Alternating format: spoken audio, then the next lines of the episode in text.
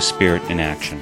My name is Mark Helpsmeet. Each week, I'll be bringing you stories of people living lives of fruitful service, of peace, community, compassion, creative action, and progressive efforts. I'll be tracing the spiritual roots that support and nourish them in their service, hoping to inspire and encourage you to sink deep roots and produce sacred fruit in your own life. Let us sing a song for the dreaming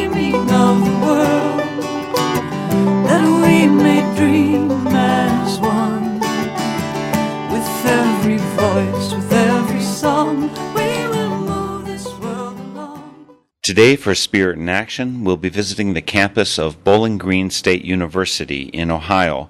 Our guest, George Lakey, graciously consented to an interview before a live audience of the Friends General Conference gathering being held there. George Lakey is a renowned activist of the past 50 years, still going strong on peace, justice, equality, environmental, all kinds of issues. He was a founder of a Quaker Action Group and Movement for a New Society, more recently with Training for Change, which teaches people and organizations how to bring change about. George has a wealth of experience, energy, and humor, and I'm so grateful he could join us here before this live audience at the FGC gathering in Bowling Green. Thanks so much for joining me for Spirit in Action, George. Very pleased to be here, Mark. I appreciate so much the wealth of experience and the spiritual sensitivity you bring to this work over half a century, I guess. What got you started, George? Was it just that you were raised in an activist family, or No, I wasn't brought up in an activist family, actually. I was brought up in a small town in rural Pennsylvania by parents who didn't think of themselves as being uh, able to be powerful in influencing events. However, they were very religious, especially my mom. I went to church and became a very religious youngster. I was regarded by the elders of my church as potential child preacher material. And so they decided to give me a tryout which led to my first bit of activism, actually. They gave me the pulpit for a Sunday morning coming up and said, prepare and be ready. And so I did quite a lot of praying on what subject I would preach on. So my sermon turned out to be that it seemed to be God's will that there should be racial equality. This was when I was 12 years old, so that would make it about 1949. At the end of the service, I was expected to stand, you know, in the back when people would be leaving and shake hands and so on. Uh, basically, the message I got through body language essentially was with regard to your future career as a child preacher, don't call us, we'll call you. So that was the first time that I got to take a public stand on behalf of something that now we would call activism. It led to quite a lot of reflection. I really had to think about okay, so I'd done what I understood God to be calling me to do, and yet there's this distinct lack of interest out there. Isn't that an awful lot like what Jesus ran into himself? Because I was so fascinated with the example of Jesus. And he certainly, at various points, said stuff and did stuff that wasn't appreciated. And I thought, okay, so maybe that's what following Jesus means that you might have good days, but you might also have bad days, and that doesn't mean you give up on it. You don't give up on activism, you just keep doing it if it's not too intrusive, and I'm certainly not going to paint the entire religion by your initial experience, what kind of denomination or flavor of denomination? I know within denominations there's different flavors. I grew up Catholic, and in my small town Catholic church, it felt very different from the campus Catholic churches I encountered along the way. What was your experience? This was an evangelical fundamentalist church, kind of a sort of country Baptist slash Methodist kind of church. So there was that tradition of believing that the Spirit could touch anyone and ask anyone to be a preacher. A woman could be a preacher, even a child could be a preacher. I love that about my religious background. It's just that the trouble with believing that charisma can touch anyone is that you never know what the message is going to be. and there is that difficulty then for the elders to get these surprising sermons. Where did you go from there? So that's age 12, I think you said. Did you give up on religion? I don't think so. Actually, it was fine that I gave leadership to the youth fellowship of the church, and of course, I sang in every choir that was possible to sing in, and so on. So they didn't mind my be- giving leadership of various kinds, but not the Sunday morning pulpit kind of thing, not real preaching leadership, because I was not really in sync with the social gospel that they understood. Well, they didn't really have a social gospel in the sense that Methodists, say, would use that term.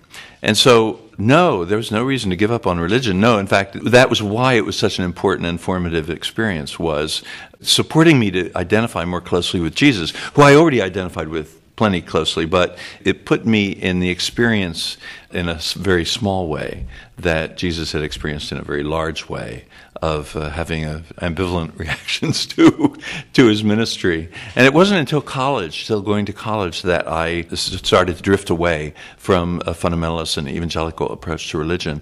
And that was partly because I was wandering around among the various denominations that, that were present in the college community and ran into Quakers because I was sampling every group. The Quaker worship that I experienced reminded me actually of the Wednesday night prayer meeting that I had experienced as a boy in my evangelical church, which was a prayer meeting format in which we went into what was called a season of prayer that was based on silence and that involved a lot of testimony giving and spontaneous gospel singing, deep, deep prayer, both inward and outward prayer. And I remember my grandfather, who I was in awe of and who was a deeply religious man, who, when we would go into a season of prayer, and I loved Wednesday night prayer meeting. I was the only boy my age who went to Wednesday night prayer meeting, but I just loved that. But one of the things that most impressed me was that when we would go into the season of prayer, my grandfather and others of the elders would go on their knees uh, for that season. And it, because he was such a giant in my perspective, for him to humble himself in that way, it was such a visible manifestation of the living Christ is right here in the room, and you know we want to honor that. Well, I certainly know, George, about a lot of the things you've done over the last 50 years. What was that initial transition about? You got involved with Quakers. Was activism immediate part of that, or were you already becoming a campus radical? I don't know. What was your beginning there with activism? I had a predisposition toward some kind of activism because of the working class character of my folks and their being very strongly pro union. And so I did know that the world was set up in such a way that there was tons of oppression, and I had already spoken to that at age 12. In that way, I, I was predisposed, but I didn't have anything like an articulate ideology. And so I remember on that first visit to Quaker meeting, reading the bulletin board in the back on my way out. I compulsively read bulletin boards of new outfits. And there I saw a flyer on the bulletin board urging people in the meeting to write their congressperson about military conscription.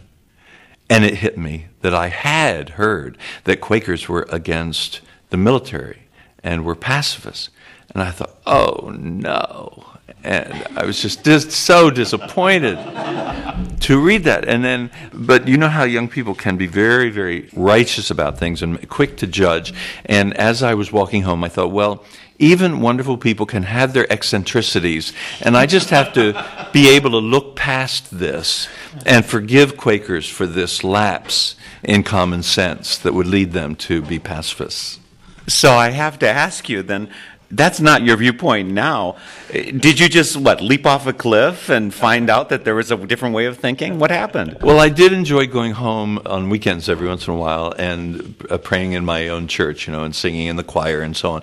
During communion, we would usually have a fairly long period till everyone got served communion, and I would read in the back of the hymnal the scriptural passages there to pass the time, and ran into the Sermon on the Mount one morning and thought, "Oh, I've read this a thousand times. Well, I'll read it once more." So I started reading the Sermon on the Mount again and had what later I learned was what George Fox might have called an opening, because suddenly the words meant what they said. And that had never been true before.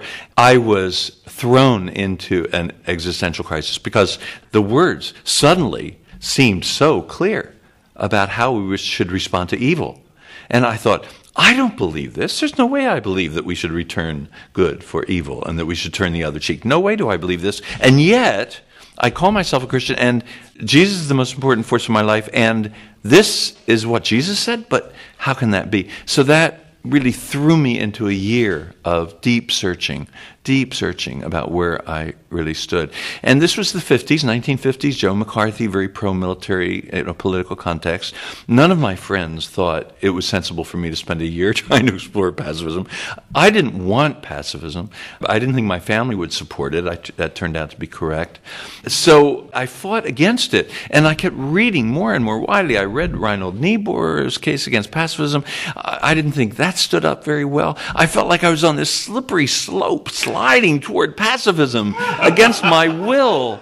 And I, I, I, was reading about English Quakers, 17th century, coming to the wilds of Pennsylvania and New Jersey and coming without guns, even though they were going to be encountering savages, quote unquote, and exposing their children to danger, but coming as people of faith without guns, ending up being the safest people on the American frontier as a result. So the evidence kept mounting for how sensible pragmatically, it was to be a pacifist. But I didn't want this. I ended up reading a book by John Lewis, who was the number one American uh, Marxist theoretician at the time, member of the Communist Party.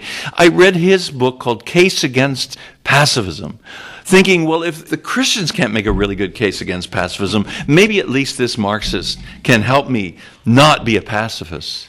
but his case wasn't very strong either. And so by the end of the year, I had to just acknowledged that I was a pacifist, a Christian pacifist.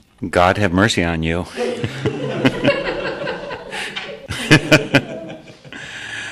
I guess it reflects again the way that I've seen you wrestle with things.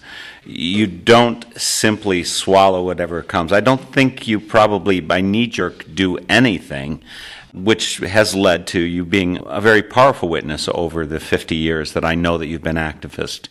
Were you one of the starting, the founders of uh, Quaker Action Group and then Movement for New Society? Talk a little bit about that history How's it different than being part of the Weathermen or being part of Campus Crusade for Christ? What's the essential part of those activist groups that you were part of founding?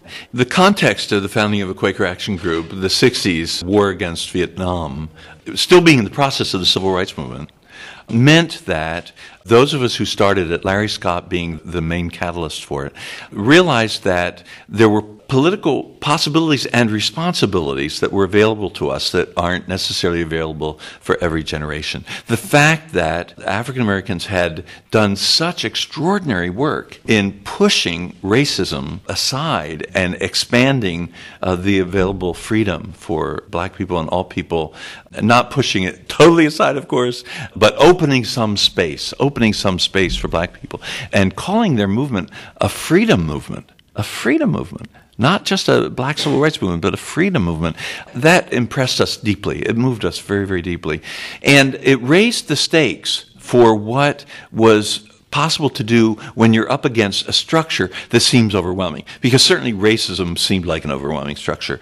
Well, so does the military seemed like an overwhelming structure for a USer, and it certainly seemed it, like it then. And we, we weren't quite ready, most of us, to call it an empire, a military empire, and yet it was clear that militarism had been growing, growing, growing, growing, and was deeply embedded in American culture.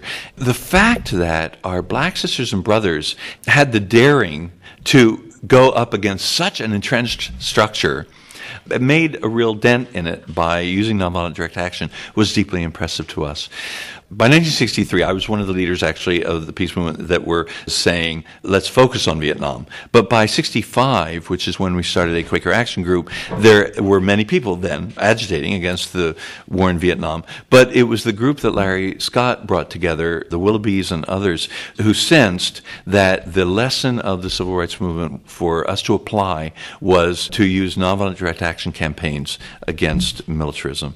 And so we started looking for, as black people had shown us how to do, looking for the points of vulnerability in what otherwise would seem to be an impossibly daunting structure.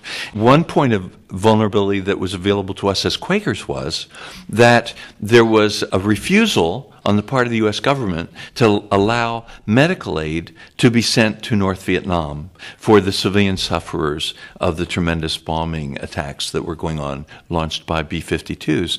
Because we were Quakers and had a history of medical aid to all sides in a variety of struggles, we thought, well, this is a point of vulnerability for the American government that they are telling Quakers, no, you are not allowed. And the AFSC had been around the barn on this, and American Friends Service Committee was being allowed to do medical aid in the South, but not in North Vietnam. So we thought, well, this is the place to push. This is the place where there's a, a crack in the edifice, so to speak. And so we started trying to take medical supplies to Vietnam, North Vietnam, by going to the post office and trying to mail them by parcel post. And of course, it was rejected. But we did that quite ceremonially, of course, bringing media along. And then we started taking it to the Canadian border and trying to cross the border with these parcels, which made a bigger deal out of it. All the time building support among Quakers. And then we did the more daring thing, which was to take a sailing ship, which was based in Hiroshima, Japan. Our plan was to sail to North Vietnam through the Seventh Fleet of the United States of America and uh, bring medical supplies directly to the Red Cross of North Vietnam. Well, of course, all the wise heads were telling us this is totally ridiculous. There's no way that you can take a 50 foot you know, ketch rigged yacht to North Vietnam through the Seventh Fleet with medical supplies. And we said that's exactly what we are going to do, though. So we went to the, we're very respectful of government because we think they have a right to know what we're going to do. They don't have a right to tell us what to do, but they have a right to know what we're going to do. So we went down to the Treasury Department. I was part of that and the State Department and explained this is our plan. And they said, well, that's ridiculous. You'll never get anywhere close. And besides, we should tell you, you'll be violating violating the Trading with the Enemy Act, and we'll fine you, we'll throw you in jail, we'll put a padlock on your office, and so on. And we said, You can do what you want to do, but we will do what we feel called by God to do. And so we started putting this mission together. The extraordinary thing we later discovered was that Treasury Department, which was supposed to administer the Trading with the Enemy Act, and the State Department and the military, those three divisions of government, could not get uh, agreement on what to do with this small group called the Quaker Action Group and its little wooden ship. So finally, it wound up in the White House. We had no idea, of course, being on the outside, would they simply contrive an accident, quote unquote, and somehow the Phoenix would just be lost at sea? The ship's name was the Phoenix. Or would uh, we simply be arrested, you know, on the high seas? That would be a convenient thing to do. And it was in the White House that it was decided that the Phoenix would be allowed to sail unimpeded right through to the Haiphong Harbor in North Vietnam. And realizing that there would be trigger happy people in aircraft carriers between us and Haiphong, Walt Rostow, the national security advisor at the time, was given the express job of making sure that the Phoenix wasn't quote unquote, accidentally bombed out of the water. We didn't know all of this. We pieced it together later. But one way we pieced it together was I was on a college campus in the Midwest, uh, about to go into the college chapel to talk about the mission after the mission was concluded. And this very irate man came over to me and said, I read in the paper that you're speaking tonight and you were part of the Phoenix. And I said, Well, what about it? He said, I was a Navy airman in the 7th Fleet. I was on an aircraft carrier near you. And us guys who were pilots, we were laying bets about which of us was going to get the Phoenix. And then, just as we were about to take off, word came from the White House that we were not allowed off the deck. And none of us got a chance to win a bet about which of us was going to sink you. And I'm still furious. And I said, I noticed that. And I said, How about coming on inside? And during the question and answer, you can say whatever you want to say. Come on in. And he did come on in. And uh, we had a lively interchange after during the question and answer period. And I think he was a little less frustrated afterward.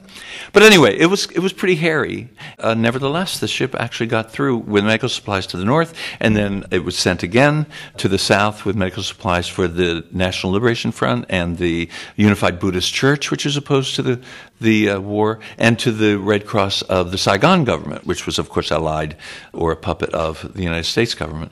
And so we uh, were able to follow through on this Quaker mission. However, as you can guess, this was not only a humanitarian voyage. We were on Huntley Brinkley TV at night, we were on Walter Cronkite at night, we were a constant attention to the media because the vulnerability of the military was really exposed in this way, getting in the way of Quakers doing their Quaker thing.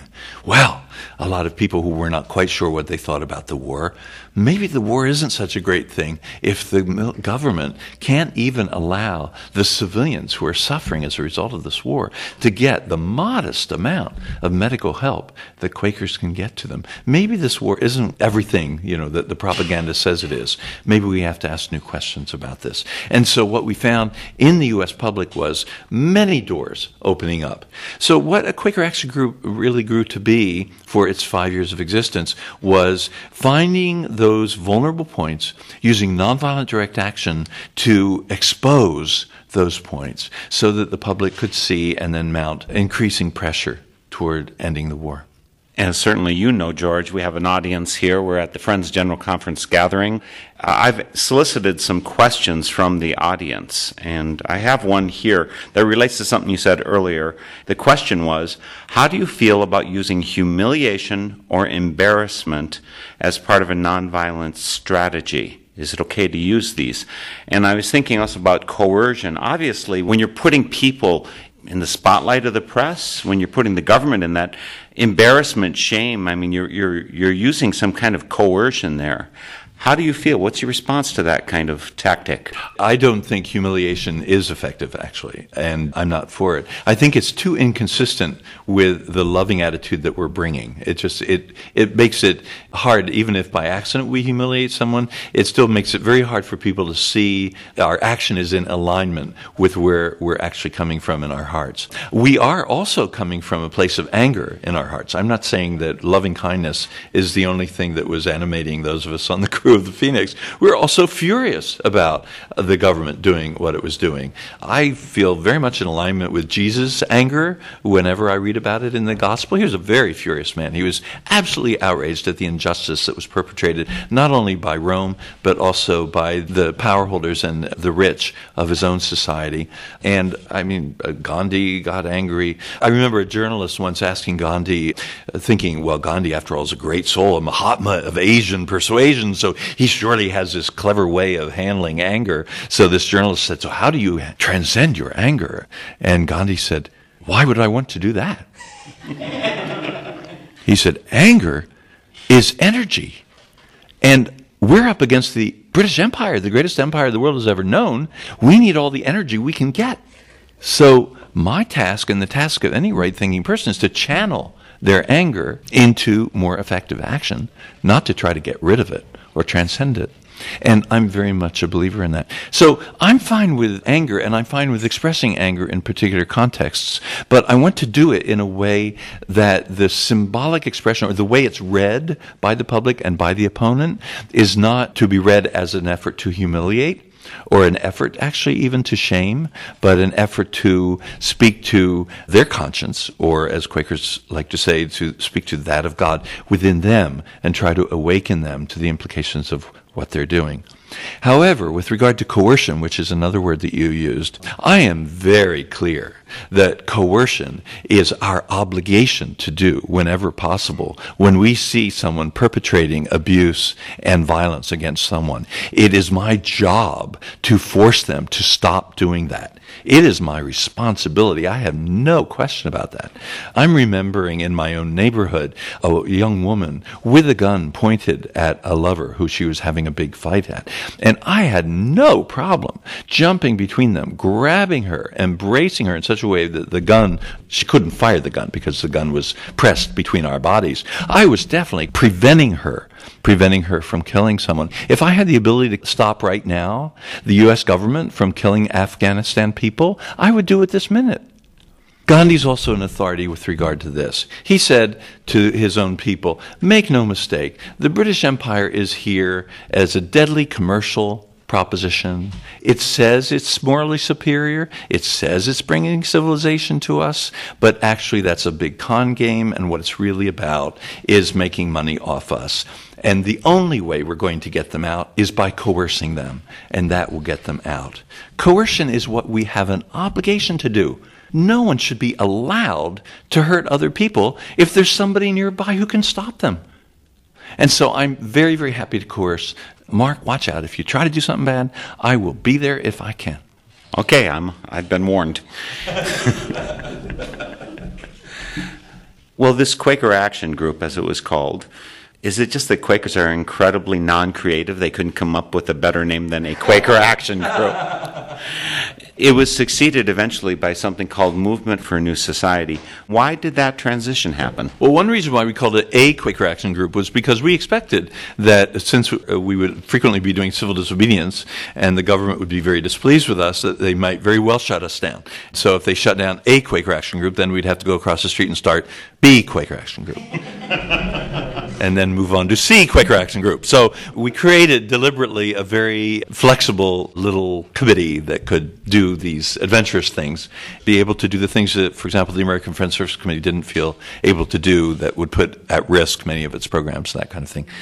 And after five years or so of extremely intense work, which, as you earlier pointed out, involved comrades of ours who, you know, went off one cliff or another, like the weather people, or were burning out in one way or another. And the situation was so fraught that I was personally was fortunate to be able to be sent off for a year to work for Britain Yearly Meeting, doing speaking and lecturing, and therefore had a year out of the cauldron when I came back, I was asked to be the executive director to give Larry Scott a year off. And what I found was uh, an organization that was so close to burnout, uh, con- consisted of individuals who were so close to burnout that the organization itself was starting to shred. It's just very hard to keep going at that pace and with that intensity without more support than it was getting.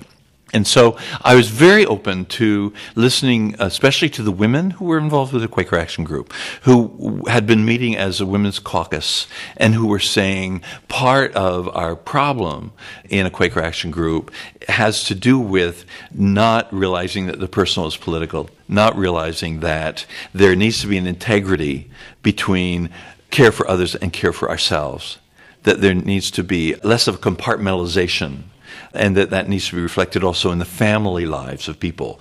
Uh, because a Quaker Action Group was very much in the 60s model of men running out around and doing adventuring and uh, doing ships to Vietnam and so on, women staying at home, taking care of the children and so on. There was a lot of that kind of consciousness that we were part of, like everybody else. And uh, if thank goodness, women getting together, figuring this out, doing deep discernment, were saying to me when I came back, things have to change in a very fundamental way. Another thing that was going on was the rapid radicalization of the political and economic views of people in the Quaker Action Group, and a realization that however much we might wish that racism was something that was soon going to disappear, and that the Vietnam War was a mistake of an otherwise well intentioned government, that actually this is a very, very, very deep and fundamental problem. And American empire is a pretty good way to capsulize it. Therefore, we needed ways of struggle that would be sustainable and therefore couldn't be just overextended, you know, this year, next year, next year, and then things will be better. The U.S. will be out of Vietnam, and racism will have been healed, and poverty will be, you know, because the la- there'd been the launching of the war on poverty and so on and so on. And there was enough momentum going on in the 60s that we could keep looking at the glass half full and keep saying, oh, you know, it's getting a little fuller, now it's getting a little fuller. So let's just keep being awesome heroes for another year, and we're going to see a breakthrough, and then another breakthrough, and another breakthrough. And we were realizing by 1971, no, this is, is so endemic. Democracy itself is so corrupt in the United States uh, that we need a long run proposition. And that means changing from the Quaker Action Group structure to a communitarian structure. And so we laid down a Quaker Action Group and started Movement for New Society as a structure that would be based on community, it would be based on sharing, it would be based on equal relations between women and men. It would be an approach that would value the personal growth and spiritual growth of each member. as well as the political cutting edge that we would continue to maintain. So we would continue doing campaigns, but in this much more holistic spirit. And we decided to throw much more into common together because part of our political action had been still in the context of the competitive individualism that afflicts capitalist societies. Not only capitalist societies, but is uh, brought to a fine temper by capitalist societies. Competitive individualism, of course, is still around, I'm afraid. We were victims of it and realized we need to relearn the human capacity for solidarity and unity and sharing. And so we worked on that. One way you could say it was we were a bunch of lone rangers, at least the men were, and we learned that that's not sustainable. And so Movement for New Society became a context for experimenting. And so we then, because we so much valued, for example, the title of Gandhi's autobiography, Experiments with Truth, we would create a structure that was a kind of laboratory in which we could try many, many experiments in community and action.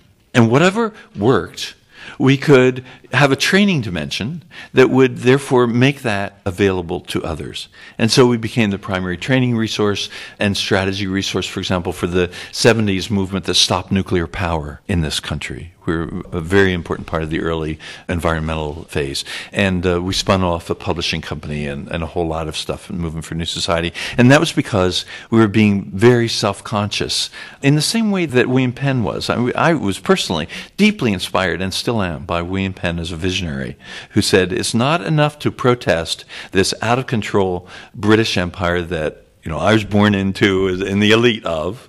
Uh, it's not enough to protest that, although William Penn was proud of going to jail. But he said it's also valuable for us to create a holy experiment. And if we can get some land out of the king and set up a holy experiment, that will be an opportunity for us to be highly intentional in the way of creating new structures. We were trying to replicate that in the 70s in Philadelphia. So, since it was supposed to be sustainable, how long did Movement for a New Society sustain? And did it just live out of its importance in our society, or did it morph into something else? We laid it down in 1988, so it lasted 17 years which I thought was a phenomenal run. And it has had an inspiring effect on an amazing number of people. Just a few months ago, we had a two night run, one night in East Village in New York, a room chock full of young people eager to learn the lessons of Movement for New Society. I couldn't believe my eyes how did they even know about movement for new society? Here were these young people who weren't born at the time, lining the walls. And then the second night we did it in Philadelphia. And again, I'm glad the fire marshal wasn't there. The place was so absolutely jam packed with people, almost all of them under 30, very eager to figure out how to pick up the lessons learned from movement for new society and take them to the next level. So it's had that kind of inspiring impact. I have also written for Friends Journal and other places some of the lessons that we learned from our not being able to be sustainable beyond 17 years. We did run out of gas, and there were some specific reasons for that. Maybe the one in the Quaker context that's most on my mind and that I keep trying to bring to friends, and that is a kind of leveling phenomenon that happened with regard to leadership. That somehow people started to think of leadership because we were so fiercely egalitarian as something that also we needed to become level about, something like the same. So instead of the, the emphasis being we're equal and that means equal access to full development of our leadership, it became let's all pretend that we all have the same degree of wisdom with regard to the issue before us. And that turned out to be uh, one of the primary reasons for our death, actually we became lowest common denominator mm-hmm. instead of able to benefit from the height of wisdom that was present in the room. Ah, you name one of my key issues, the least common denominator issue, leadership being part of the issue. How do you personally deal with the issue that our leadership it was determined by the fact that people had white skin and a Y chromosome? And so, you know, in Movement for a New Society, obviously, we want a broader view than that you kind of say, well, okay, you, you're developed as a leader because you were raised male, white, middle class, upper class, whatever. How do you get to the point where everybody's valued when they didn't get the previous experience? They weren't raised with the expectation of being a leader. Several things occur to me about that. Uh, one is listening really listening with huge curiosity everybody's viewpoint. We were having trouble with the listening. We were having trouble with the listening. But part of the reason we were having trouble with the listening was that people who had more experience on a given subject, and there's many subjects, so I have more experience in this subject, but you have more experience in that subject, right? But very often, people with more experience in whatever subject was on the table were holding back because of this norm of, well, we're all the same or we're all equal. So there got to be this holdback thing, which didn't actually free up people to express their viewpoints as much as needed. So we didn't have, so the potlucks got, the menu of the potlucks got narrower and narrower. We created in the first 10 years a phenomenal environment for women's leadership phenomenal. But that was also a period when people were willing to be very open about the advantages that you talked about. Okay, so some people were set up to get head starts in this or that way. They now have skill sets or they now have this or that. Let's get it. So, for example, during the first 10 years, at one point, a group of women came to me and said, Okay, George, you know a lot of political theory that informs the way you strategize that we never got. Teach us. So I taught a women's class, women only class, on political theory for these hungry women who had every intention of becoming as awesome leaders as any man in the outfit and knew that it would be advantageous for them to have that particular batch of knowledge in order to do it. I realized what they were looking to me for was resource. I thought, whoa, isn't that different? That a lot of our earlier anti leadership impulse was looking at leadership as if it's power over or domination. But what if we looked at leadership instead as resource? And then when we attack a leader, it's not because they happen to know so much or this or that or they happen to have these skills, but we attack them because they're not really willing to share their resource enough and pass it on because, as you know, the old game of dominators is to keep a lot of that knowledge themselves. If you just tuned in, you're listening to Spirit in Action. I'm your host, Mark Helpsmeet, and this is part of a Northern Spirit Radio production. Our website is northernspiritradio.org.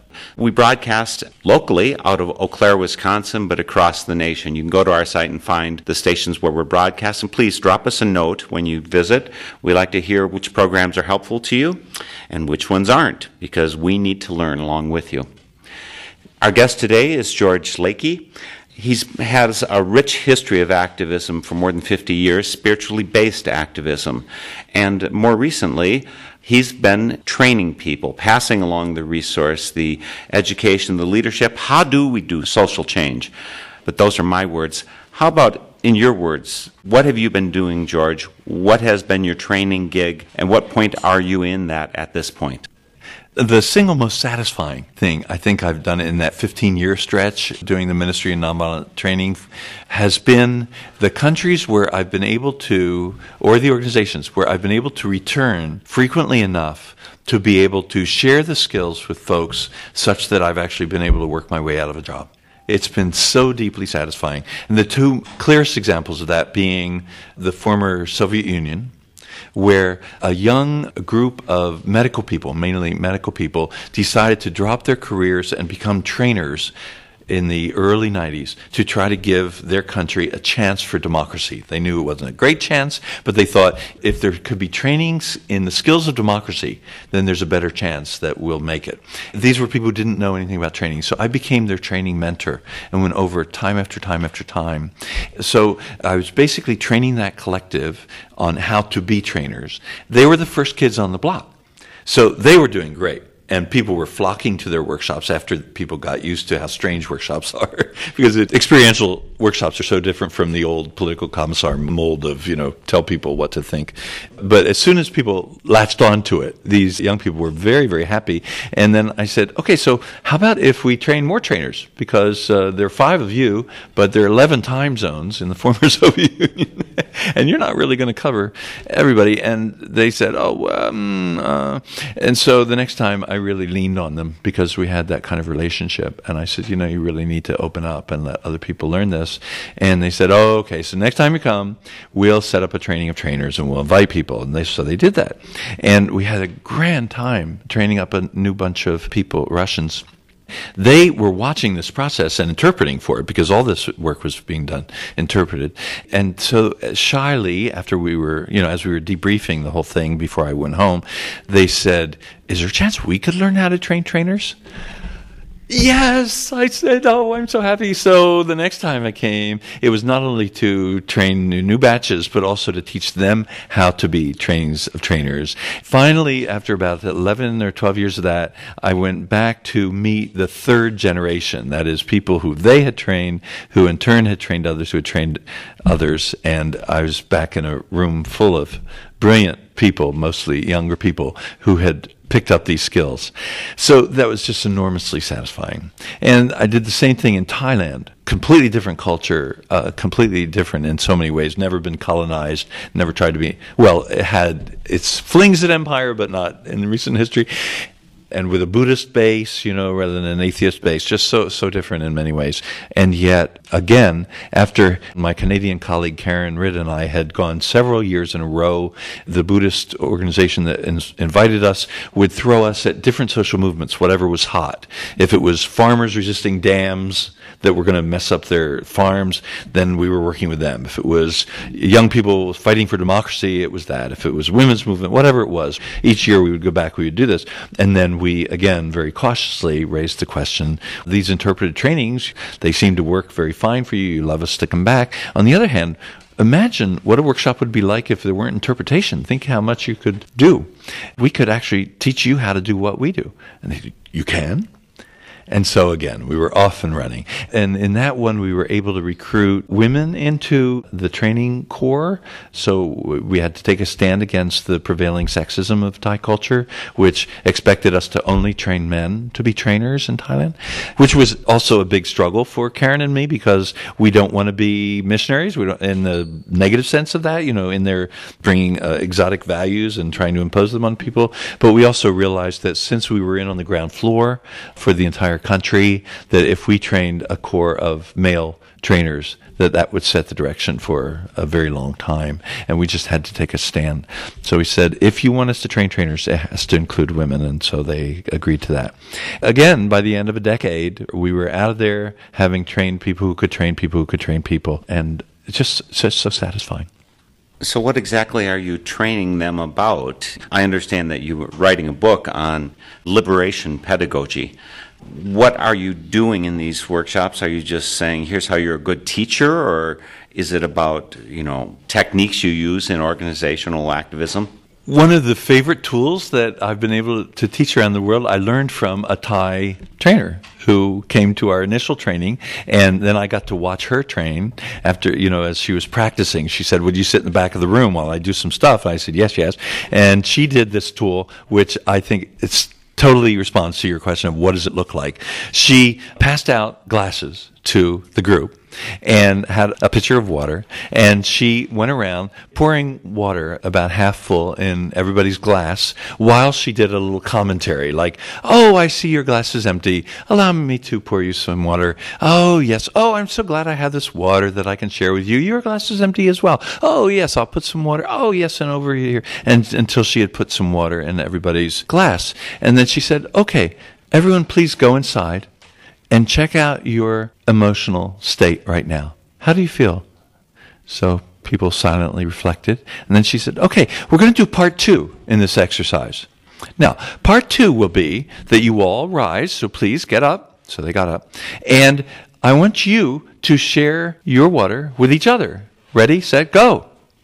So they all started mingling around, pouring water. Next thing you know, they were giggling and they were laughing and oh, you know, and there was this got to be this tremendous energy of conviviality and, and sharing. And then she said, okay, stop. Now, please check inside again. What's your emotional state? What's going on for your inner soul? So they checked. And she said, okay, sit down.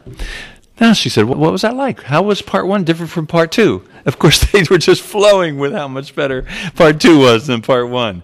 And after a while, she said, okay, and if this exercise had anything to do with education, what would it be? You should have seen their faces.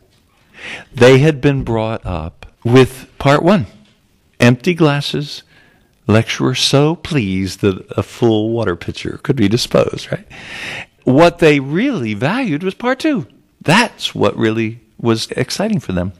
So w- during the break after that exercise, I was talking with her. I said, "So you've used this before?" And she said, "Oh, yes. Now I use this all the time, and uh, that's one reason why I wanted you to observe, so that I could show this off to you." And I said, "So what does it mean for you?" And She said, "What you have to understand is that even though Thais were never colonized, we have been culturally colonized by the West, and the West has brought this model of education, which is part one." She said, I've been to the U.S. I know you folks lecture each other silly and send each other to sleep full of lecturing.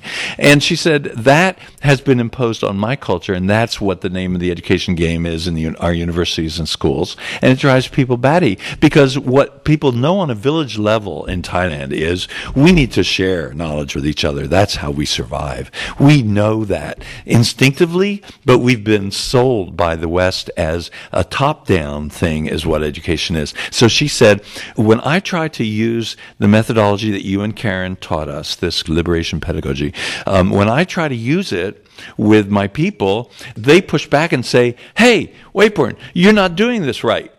You're making us participate in all this and that, and you're not teaching us. Is that because you don't know? You don't know stuff? Because if you knew stuff, you would be teaching us like real teachers do. You're not a real teacher. So she said, now, every single workshop I do, I start with the water glasses exercise and then they get it. And then we can use participatory learning and they understand. This is actually the preferable way. And Wayporn is choosing this because this is the way of liberation. That's awesome. That's awesome. There's so much that you've done and so much that you're still doing. I want to touch on a few of those things. We mentioned the book, Liberation Pedagogy coming out in October. I believe there's another book on the horizon, I think about Norway. You've got a new job with Swarthmore. I think you're also getting more activist right now because you've just completed this training time and now you've got the Earthquaker Action Team. Okay, you got 25 words or less. Tell us all about all of it.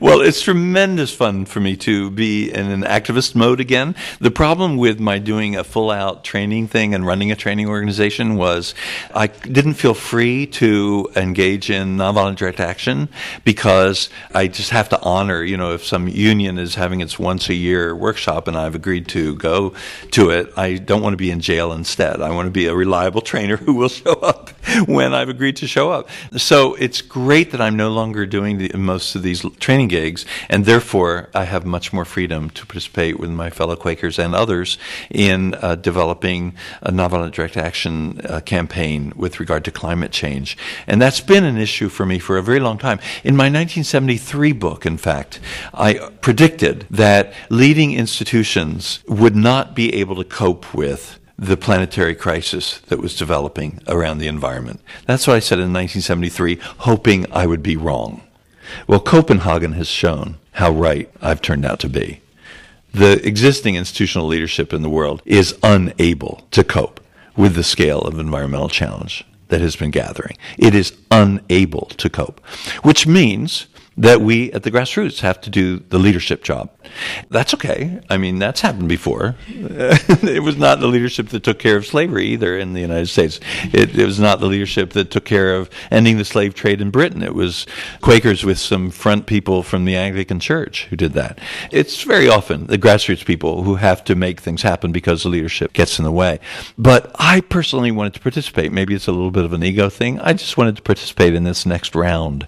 And so I'm so happy to be part of this thing that we're calling Earthquaker Action Team, hoping that there will be many such formations of Quakers and Methodists and Anglicans and all kinds of other people too who don't necessarily have a faith base, but who know it's time for us at the bottom to take charge because the people at the top either cannot or will not take charge. What's the work that you're going to be doing at Swarthmore? Maybe you've already started. The Swarthmore students are very excited about the opportunity to build a nonviolent database that is global in scale. What we're doing is gathering cases of people power, so called, or nonviolent action, from around the world, and we're creating a database so that we'll be able to put it on a website so that people anywhere in the world, whatever, you know, maybe they're trying to save a rainforest in this place, or maybe they're trying to deal with a toxic river over there, or maybe it's a human rights issue, or maybe it's a peace issue, whatever that might be, if they have internet access, they can go on this website and find cases that might be something like theirs that might give them some ideas, strategy ideas on tactic ideas. So because it's a database, you'll be able to type in particular things. For example, what if your group is tired of rallies and marches? I sure hope it's tired of rallies and marches. And you're wanting to get more adventurous and get into something else. Let's say you're talking about a sit in. Well, you'll be able to go on this database and type in sit in, and then you, you know, 20, 30, 40, maybe uh, 100 cases of sit ins will show up where you can read about other people's experiences sit ins. And you don't have to reinvent the wheel, and you'll be able to refine the, some of the wheels that have been built already and also tweak it to suit your own circumstances. So the students at Swarthmore who are building this database, I'm I'm running a research seminar, and so I coach them to be able to write these cases, are having a whale of a time because, as you know, the students have to do research anyway. But they know that mostly what they do will never see the light of day. It's never going to do anybody any good, except it helps develop their own skills. But in this case, these students have the satisfaction of knowing that what they are writing is going to make a difference wherever Brazil, Romania, you name it. Uh, we already have 150 cases, but we can't put it on the website yet, I believe, because we don't have every country represented.